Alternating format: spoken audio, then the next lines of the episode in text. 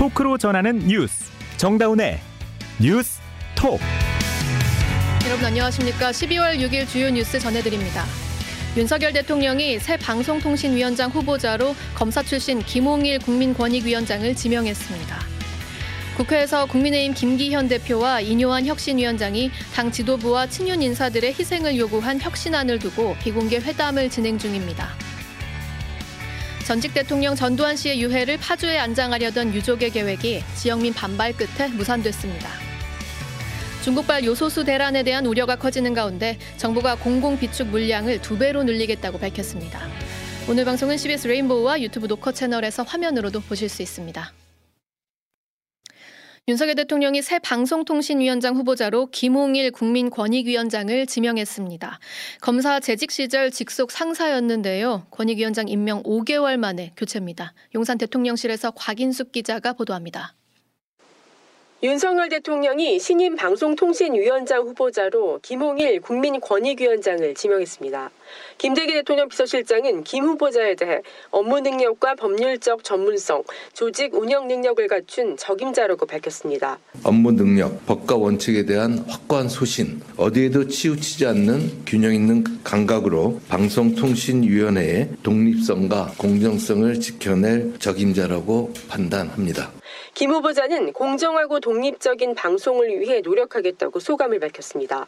국민에게 신뢰받고 사랑받는 공정한 그리고 독립적인 방송 통신이 되도록 최선을 다해서 노력하겠습니다. 법조인 출신의 김 후보자는 올해 7월 국민권익위원장에 임명됐습니다.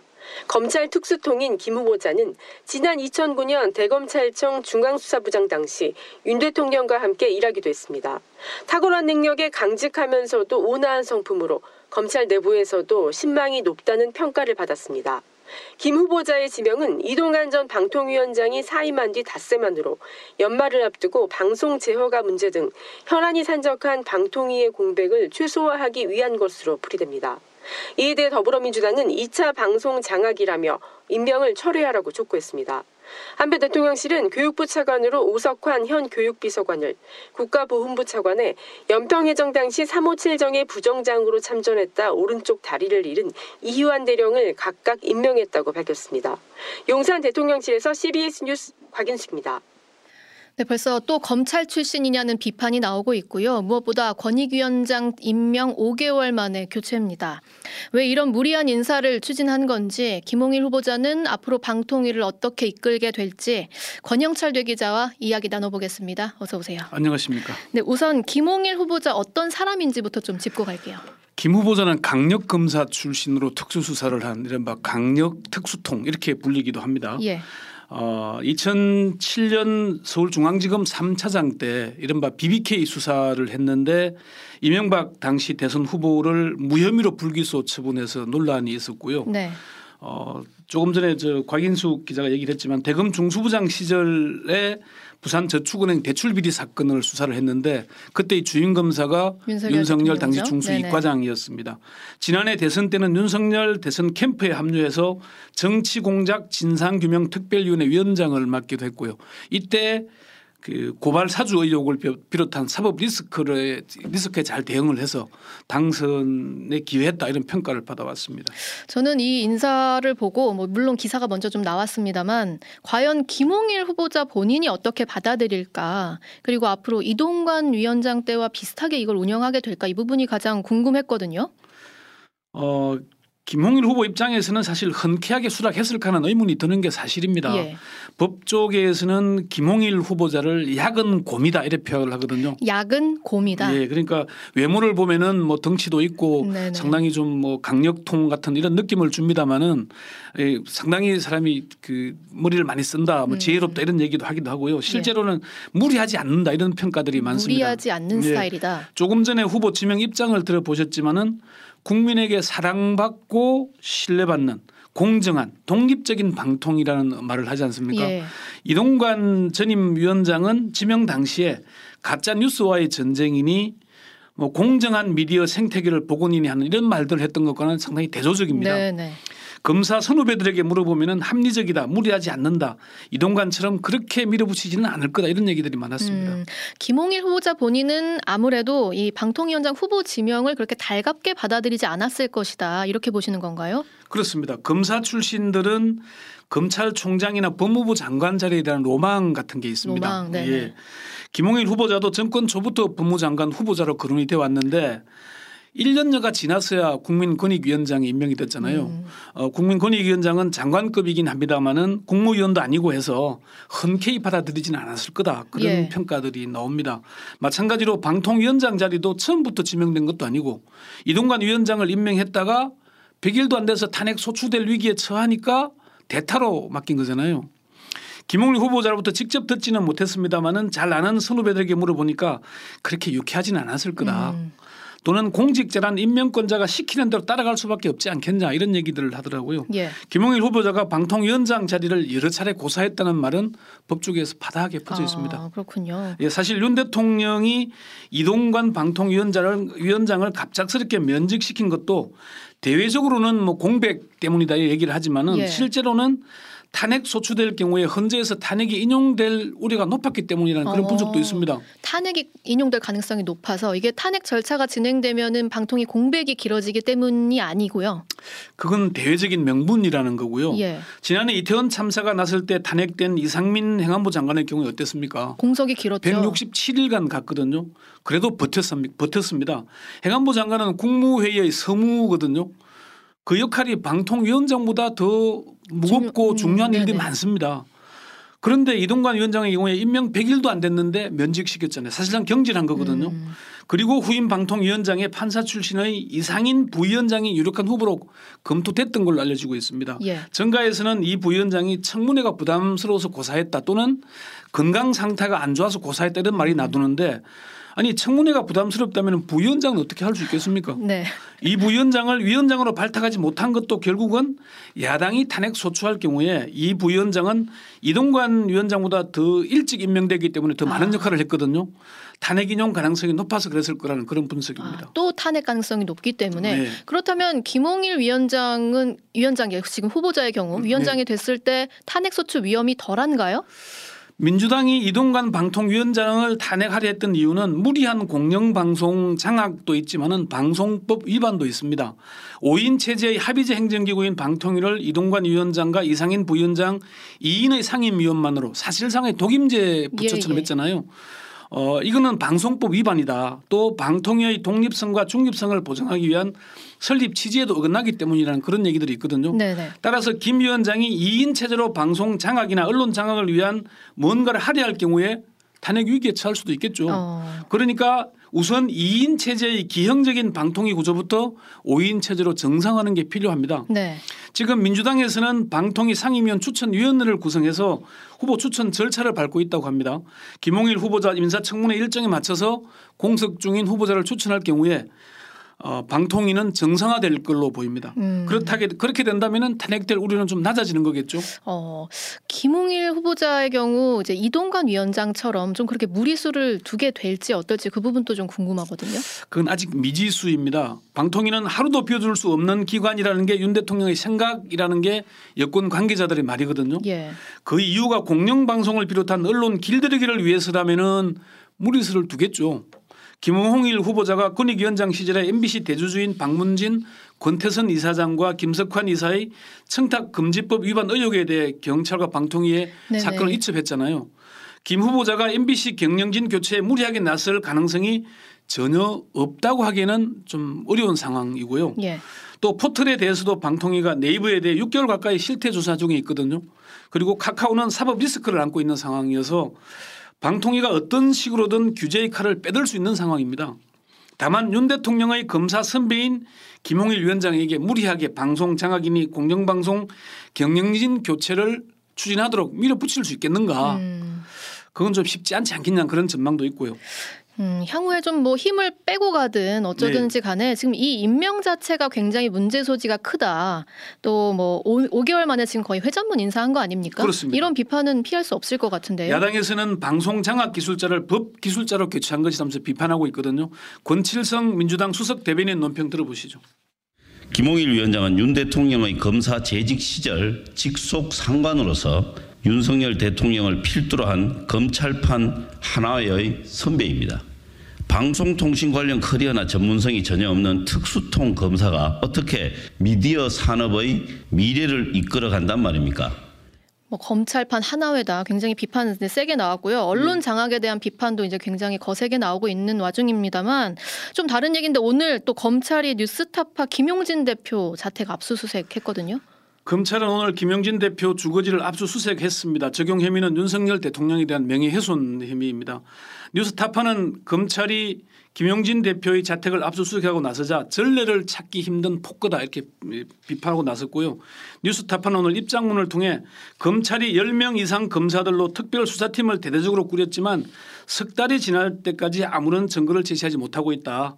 검찰 수사가 대통령 심기 보호와 비판 언론 말살을 위한 정치 공작에 불과했다라고 강하게 반발했습니다. 뉴스타파는 또 법 질서를 존중한다는 취지로 사무실과 기자들에 대한 검찰 수사에 협조해 왔는데도 언론사 대표 자택까지 압수수색하는 것은 민주화 이후 전례를 찾아보기 힘든 폭거다 이렇게 얘기를 했고요. 예. 검찰은 이미 앞서서 한상진 뉴스타파 기자와 봉죽 전 JTBC 기자 그리고 신학림 전 위원장에 대한 압수수색을 실시했잖아요. 이런 와중이어서 김홍일 위원장 후보자 지명이. 지명이 상당히 이제 주목을 받고 있는 겁니다. 네, 여기까지 권영철 대기자였습니다. 다음 소식입니다. 지금 국회에서는 국민의힘 김기현 대표와 인요한 혁신위원장이 오후 5시부터 비공개 회동을 진행하고 있습니다.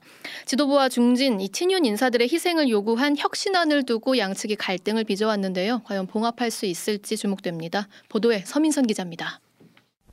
국민의힘 김기현 대표와 이뇨한 혁신위원장은 조금 전인 저녁 5시부터 비공개 만남을 시작했습니다. 양측은 그간 당 주류의 희생을 촉구하는 혁신안을 두고 갈등을 빚어왔는데요. 해당 혁신안이 공식 안건으로 올라올 내일 최고위원회의를 하루 앞두고 전격 회동이 이뤄진 겁니다. 앞서 인 위원장은 지도부가 혁신안을 받지 못하겠다면 자신을 공관위원장으로 추천해달라고 제안하기까지 했습니다. 하지만 김 대표가 이를 즉각 거절했고 절차상 하자를 이유로 혁신안을 지난 4일 최고위에 상정조차 하지 않으면서 내용은 깊어졌습니다. 지도부가 앞으로도 혁신안을 받지 않을 것이란 전망이 우세한 가운데 혁신이 또한 조기 해산 등으로 맞불을 놓을 수 있다는 관측이 나옵니다. 다만 혁신위가 실패한다면 김기현 대표 역시 책임론에서 자유로울 수 없기 때문에 양측은 오늘 회동을 통해 함께 윈윈할 수 있는 출구를 모색할 것으로 보입니다. CBS 뉴스 서민선입니다. 여러분은 지금 뉴스다운 뉴스 정다운의 뉴스톡을 듣고 계십니다. 저희 CBS는 전문 건설협회와 공제조합이 운영하는 골프장에서 벌어진 배임과 횡령 그리고 리베이트 수수 등 거의 뭐 비리 종합 세트 최근 연속 보도하고 있는데요. 이, 이 사안 직접 취재한 기자에게 내막을 좀 더 들어보겠습니다. 사회부 박희영 기자 나와 있습니다. 어서 오세요. 안녕하세요. 네, 우선 이 전문 건설협회 그리고 공제조합 어떤 곳인지 좀 알려주세요. 네, 두 단체가 다소 낯설 수도 있는데요. 예. 전문건설협회는 건설단체 가운데 가장 많은 3만 7천여 개 회원사를 거느리고 있고요. 어, 협회에서 떨어져 나온 공제조합은 주로 전문 건설 회사들의 보증을 담당하고 있는 금융기관이라고 할 수 있습니다. 네. 이두 기관은 정권이 바뀔 때마다 낙하산 논란이 끊이질 않던 곳이기도 합니다. 음, 계속 낙하산 논란이 있던 것이고 그 기사 내용의 요지는 그 임원들의 뭐 무료 골프 제공했다 이것이 배임 횡령 의혹과 연결되어 있다는 건데 이 부분도 자세히 설명해 주시죠. 네, 협회와 조합이 회원사들한테 거둔 돈으로 설립한 골프장이 있는데요. 코로나19 시- 기간 사회적 거리 두기 등으로 골프의 인기가 높은 때인데도 골프장 수익이 예상보다 적다는 내부 지적에 따라 조합이 지난해 6월 골프장에 대한 강도 높은 감사를 진행했습니다. 네. 감사실은 당시 이모 대표가 2021년 1월부터 작년 6월까지 지인들에게 7,600만 원어치 공짜 골프를 제공한 사실을 적발했습니다. 해당 골프장은 1년 단위로 단체 계약을 하는 경우 일부 무료 라운딩을 제공할 수 있도록 한 내부 규정을 두고 있는데 이를 위반한 것이라고 감사실은 판단했습니다. 또 저희 CBS 취재진이 추가로 확보한 자료를 보면 무료 골프 제공 금액은 훨씬 늘어납니다.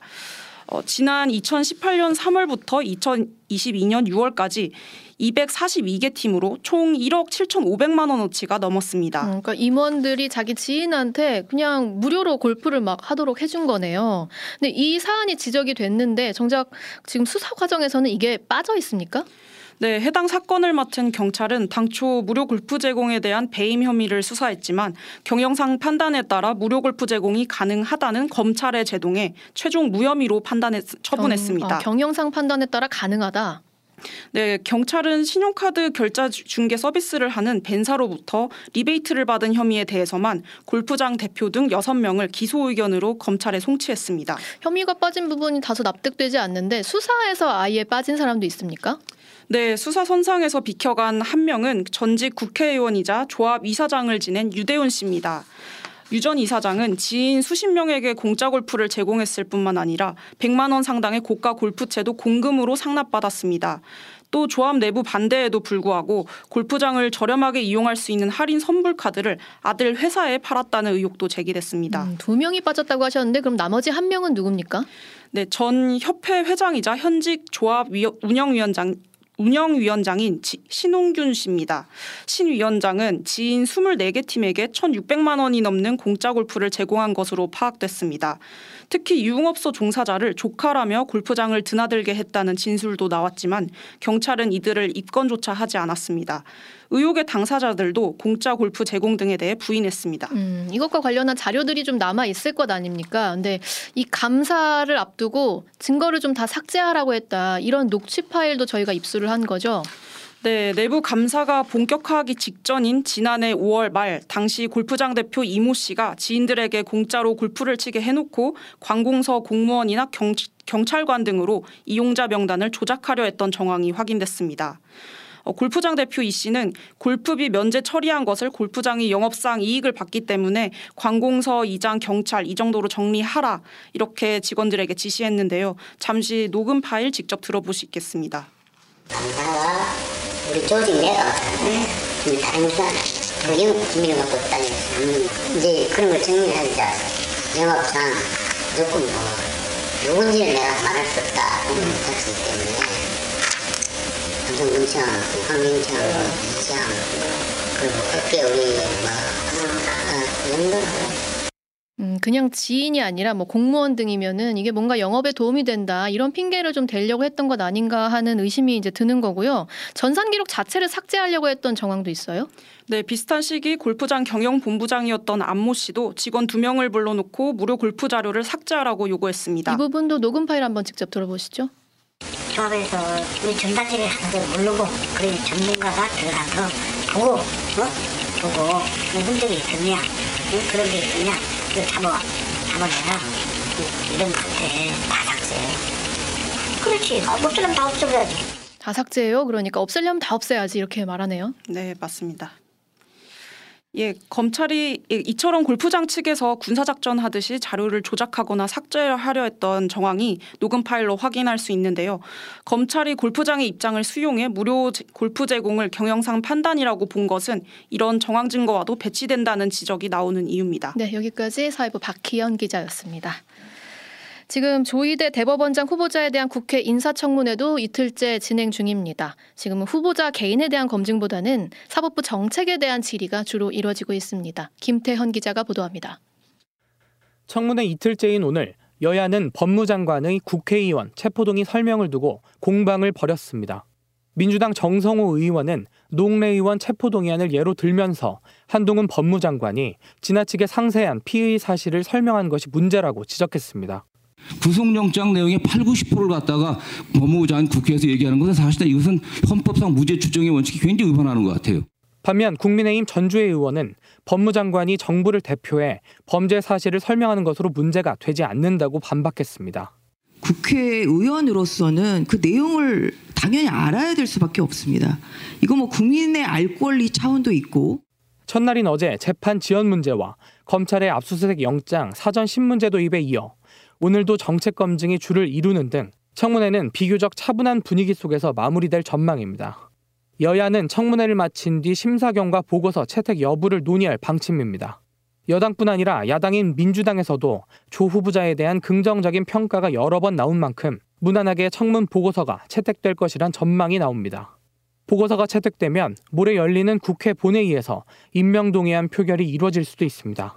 CBS 뉴스 김태현입니다. 전두환 씨의 유해를 경기 파주시에 안장하려던 유족의 계획이 지역 주민들의 반발 끝에 무산됐습니다. 고무성 기자입니다. 12.12 군사 반란을 다룬 영화 서울의 봄이 개봉한 지 보름도 안 돼 500만 관객을 돌파하면서 흥행몰이를 하고 있습니다. 그런데 전두환 씨의 유해를 파주시 문산읍 장산리에 안장하려는 유족의 계획이 알려졌습니다. 전 씨가 생전 회고록을 통해 북녘 땅이 내려다 보이는 전방고지에 백골로라도 남아 통일의 날을 막고 싶다고 밝혔었기 때문입니다. 전 씨 측은 가계약한 토지주의 지인에게 안장할 땅을 일부 사려고 했는데 최근 본계약이 체결되지 않으면서 모두 수포로 돌아갔습니다. 토지주 신모 씨입니다.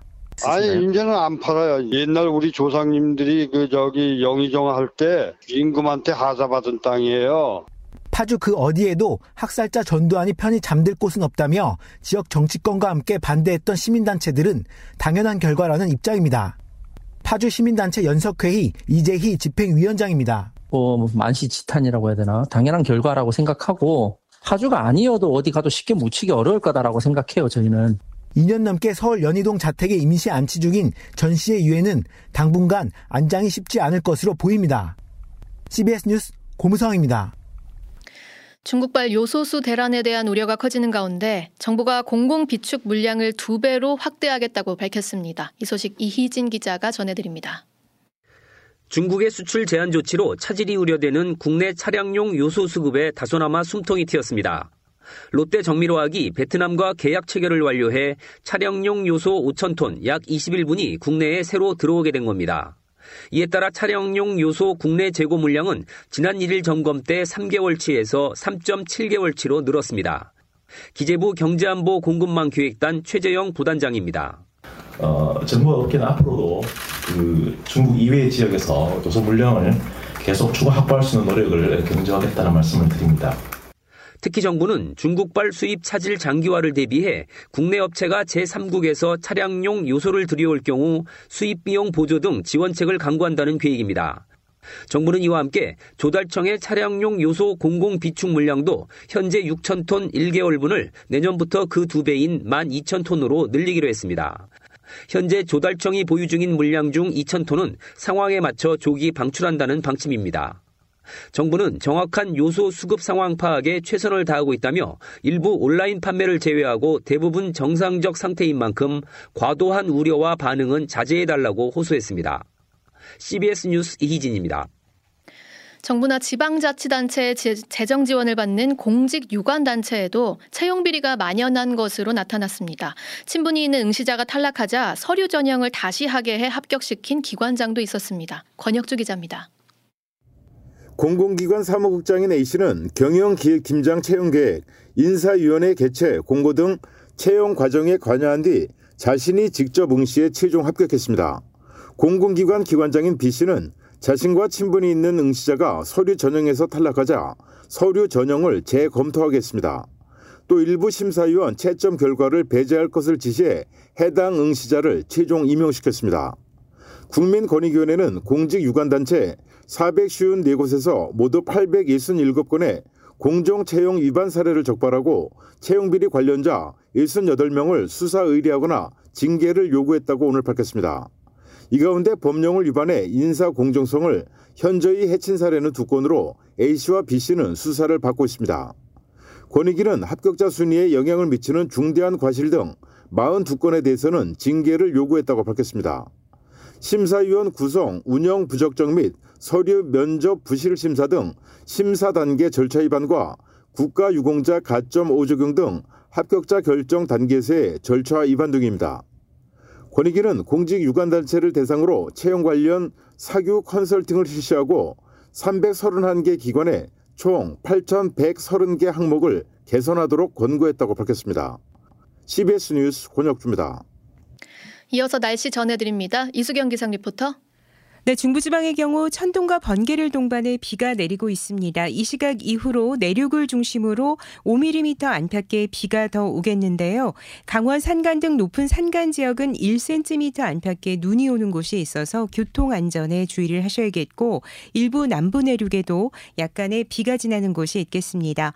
한편 날씨는 춥지 않지만 오늘 미세먼지가 말썽입니다. 중부와 호남 지방을 비롯해 곳곳으로 초미세 먼지 농도가 나쁨 수준을 보이고 있는 있는데요. 오늘 밤까지 공기질이 탁한 곳이 많을 것으로 보여서 호흡기 약하신 분들은 주의를 하셔야겠고 내일부터 미세먼지는 점차 해소가 될 것으로 예상됩니다. 당분간 예년보다 기온이 높은 가운데 낮과 밤의 기온 차를 주의하셔야겠습니다. 다만 내일은 오늘보다 기온이 떨어지면서 일부 지역은 영하권의 수은주가 예상되고 있는데요.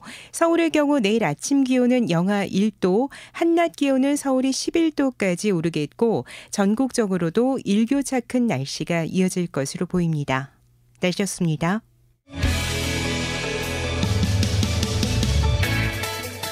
법과 원칙에 대한 확고한 소신, 어디에도 치우치지 않는 균형 감각. 대통령실이 김홍일 방송통신위원장 후보자를 지명하며 한 말입니다. 그런데 그런 소신은 검사 출신이 아니어도 공직자라면 누구나 가져야 할 자질이고요. 언론의 균형 감각은 어디에도 치우치지 않는 것이 아니라 권력엔 매섭게, 약자에겐 따뜻하게 수시로 기울어야 합니다. 애초에 5개월밖에 되지 않은 권익위원장을 급하게 방통위원장으로 지명한 것부터 이미 원칙과 균형 감각 무엇도 충족하지 못한 인사 아닌가라는 생각이 듭니다. 오늘 정다운의 뉴스톡은 여기까지입니다. 여러분 내일 다시 뵙겠습니다. 고맙습니다.